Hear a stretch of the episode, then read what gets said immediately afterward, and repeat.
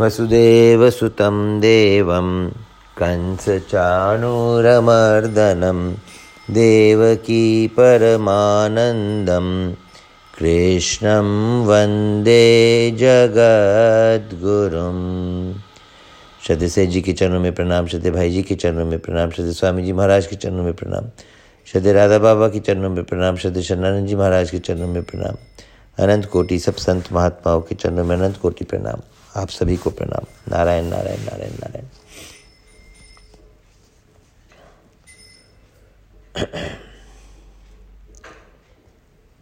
मेरा कुछ नहीं है। मुझे कुछ नहीं चाहिए। मुझे अपने लिए कुछ नहीं करना है। मेरे केवल और केवल भगवान ही हैं। भगवान के सिवाय मेरा और कोई नहीं है। भगवान के सिवाय मेरा कभी भी और कोई था नहीं। भगवान के सिवाय मेरा कभी भी और कोई होगा भी नहीं। भगवान के सिवाय मेरा और किसी का होना संभव ही नहीं है। न ही और कोई होगा, ना ही और कुछ होगा। जो कुछ भी है, वो भगवान ही है। जो कुछ भी है, वो भगवान ही है। जो कोई भी है, उसमें भगवान ही है। जो कुछ है, वो भगवान है। जो कोई है, उसमें भगवान है। और वो भगवान मेरे अपने हैं। वो जैसे मेरे हैं, वैसा अपना और कोई नहीं और कुछ नहीं। वो अपने इसलिए हैं क्योंकि वो सदा साथ रहते हैं। कभी भी अपने से अलग हो सकते ही नहीं।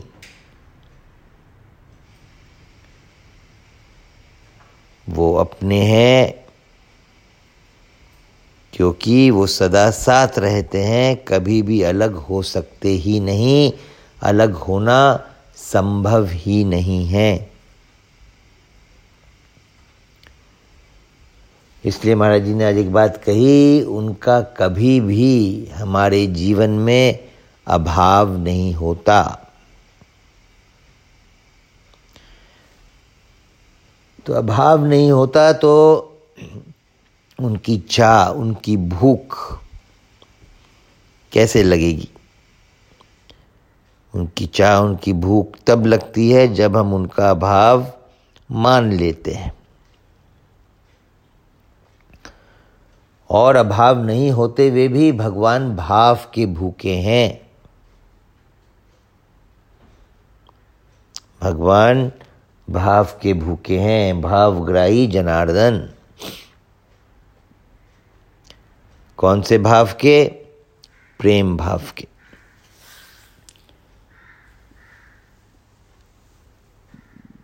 भगवान से प्रेम, संसार से प्रेम, शरीर से प्रेम, स्वयं से प्रेम। तत्व की दृष्टि से सब एक ही है, जो स्वयं से प्रेम कर रहा है, जो शरीर से कर रहा है, जो संसार से कर रहा है, और जो परमात्मा या भगवान से कर रहा है,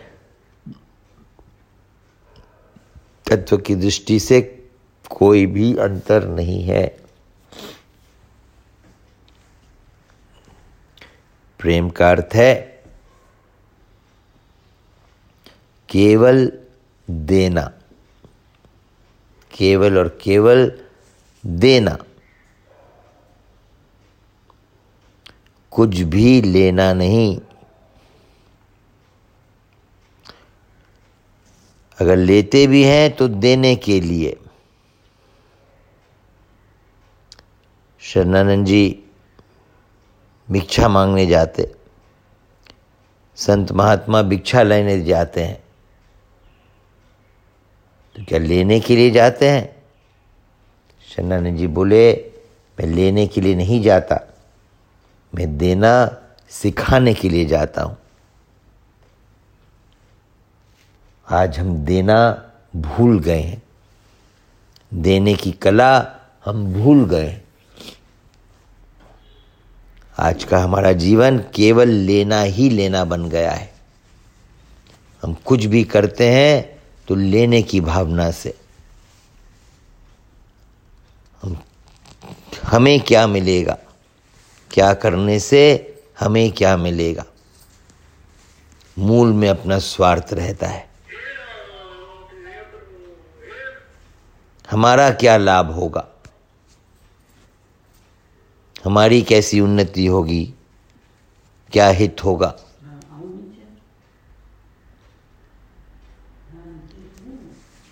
तो इस भाव को, इस उद्देश्य को, इस लक्ष्य को बदलना है।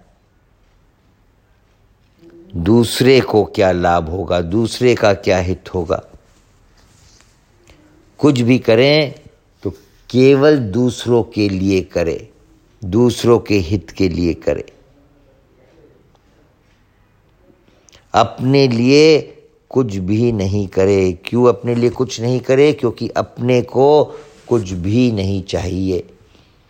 अपने को चाहिए तो केवल और केवल परमात्मा ही चाहिए, भगवान ही चाहिए। और भगवान का कभी अभाव होना संभव ही नहीं है।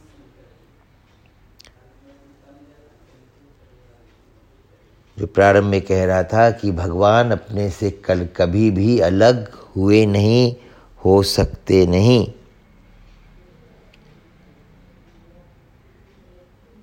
इसमें मार्मिक बात है, जिसकी तरफ़ दृष्टि हमारी कम जाती है।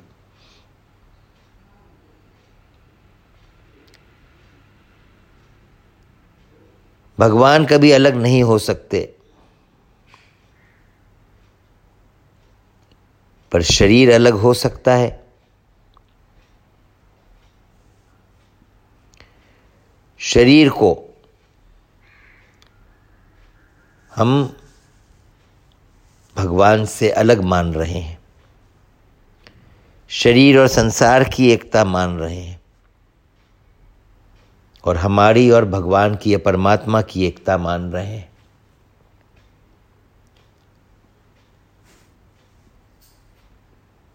शरीर की एकता संसार से, हमारी एकता परमात्मा से।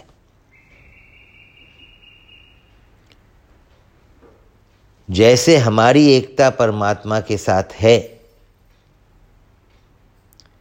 वैसे ही क्या संसार की एकता परमात्मा के साथ नहीं है?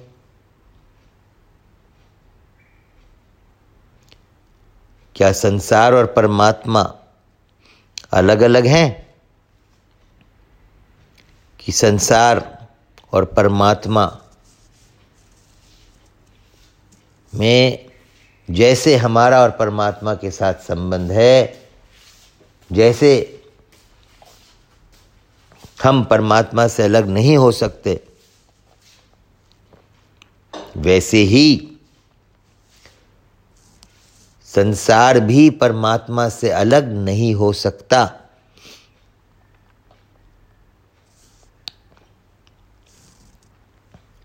संसार और परमात्मा का भी अटल संबंध है। सृष्टि का और परमात्मा का अटल संबंध है। संसार का आधार परमात्मा ही है।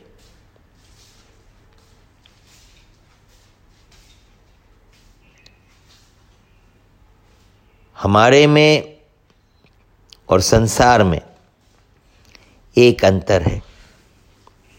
संसार, जिस संसार को, जिस सृष्टि को हम जानते हैं, वो उत्पन्न हुआ है और नष्ट हो जाएगा। उसका सर्ग हुआ है और उसका प्रलय होगा। हमारा उत्पन्न नहीं, हम उत्पन्न नहीं हुए हैं, हम नष्ट नहीं होंगे। हमारा जन्म नहीं हुआ है, हम मरेंगे नहीं। ये अंतर है परंतु परमात्मा के संबंध की दृष्टि से, जैसे हमारा संबंध परमात्मा के साथ अटल है, वैसे ही प्रकृति का संबंध परमात्मा के साथ भी अटल है और संसार जो है वो प्रकृति का कार्य है।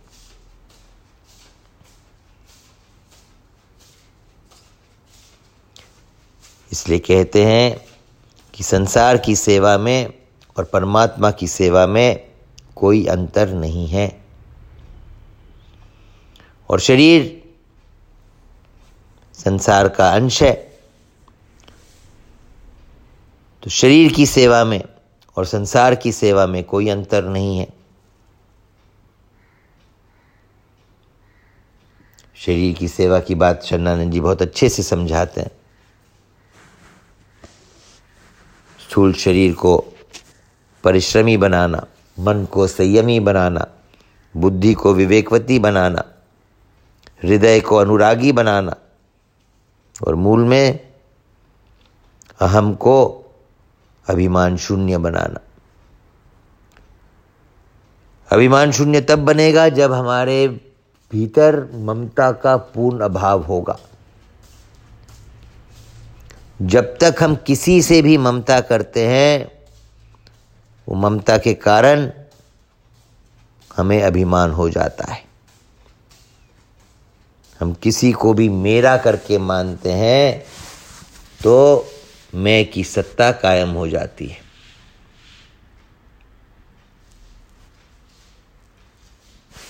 तो मेरा करके कुछ भी नहीं है। भगवान के साथ भी अगर हम मेरे का संबंध बनाते हैं तो वहाँ पे भी मैं की सत्ता कायम होती है। मैं भगवान का हूँ। भगवान मेरे हैं। साधक संजीवनी में महाराज जी ने प्रश्न किया, ये दोनों ही शरणागति के भाव है। मैं भगवान का हूँ, भी शरणागति का भाव है। भगवान मेरे हैं। ये भी शरणागति का भाव है। इन दोनों में से श्रेष्ठ कौन सा भाव है? तो इन दोनों में से मैं भगवान का हूँ, ये श्रेष्ठ है। भगवान मेरे हैं मैं मैं की रक्षा की, मैं की सुरक्षा की। एक भावना आ जाती है। भगवान से लेने की एक भावना आ जाती है कि, कि मैं भगवान का हूँ भगवान मेरे हैं तो मेरी रक्षा करे मेरे लिए हम भगवान को मान लेते हैं। नहीं भगवान मेरे नहीं मैं केवल भगवान का हूँ। तो अब भगवान मेरे साथ जो चाहे जब चाहे जैसे चाहे जहाँ चाहे करने में पूर्ण रूप से स्वतंत्र हैं। मैंने अपने तरफ़ से उनको मेरे ऊपर पूर्ण स्वतंत्रता दे रखी है। मेरा वो जहाँ जब जैसे उपयोग करना चाहे, कर सकते हैं। हम केवल भगवान के हैं। इसमें सूक्ष्म रूप रीति से विचार करेंगे तो महाराज जी जो बोलते हैं, हु नहीं है है ही है। हु होता है जब अहम की सत्ता कायम हो जाती है, जब मैं मैं की सत्ता मानते हैं, मैं को अलग मानते हैं, मैं को अलग करके देख रहे हैं, तब हम हु कहते हैं। जब हम मैं से तादात्म्य करते हैं, तब हम हु कहते हैं। और जब हम मैं को भी अपने से अलग देखते हैं। जब हम मैं की दृष्टा बन जाते हैं, जैसे महाराज जी कहते हैं कि एक मिट्टी के ढेले में और अहम में कोई अंतर नहीं है। तो जब हम अहम के दृष्टा बन जाते हैं, अहम को भी इदमता से देखते हैं, अलग से देखते हैं तो फिर मैं भी है बन जाता है। तो मैं भगवान का हूँ नहीं, मैं भगवान का है। भगवान मैं का है बोला नहीं जाएगा। कितनी अच्छे से स्पष्टीकरण हो जाती है इस बात की। भगवान मैं का है, ये बोला नहीं जाएगा। मैं भगवान का है। भगवान मैं का नहीं है। तो भगवान मेरे हैं, ये हम मानते हैं मैं के साथ तादात्म्य करके। अहम के साथ तादात्म्य करके। अगर हम अहम के साथ, मैं के साथ तादात्म्य नहीं करेंगे, अगर हम मैं को, अहम को इदमता से देखेंगे, अलग होकर उसको देखेंगे तो जैसे शरीर भगवान का है, मन भगवान का है, बुद्धि भगवान का है, संसार भगवान का है, वैसे ही मैं भी, अहम भी भगवान का है। भगवान शरीर का नहीं है, भगवान मन का नहीं है, भगवान बुद्धि का नहीं है, भगवान संसार का नहीं है। मन, बुद्धि, शरीर, संसार में भगवान है तो मैं में भगवान है। मैं मैं भगवान है, पर भगवान मैं का नहीं है। बल्कि मैं भगवान का है।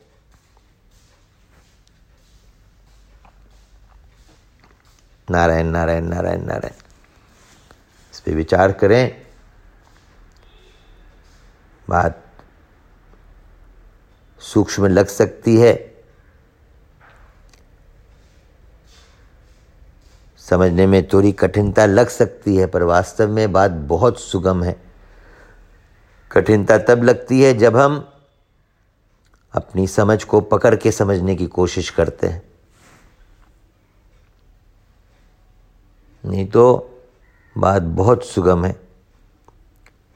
समझ की पकड़ क्या है? हमारी अहमता। मैं को पकड़ के हम मैं के साथ तादाद में करके समझने की कोशिश करेंगे तो बहुत कठिन लगेगी।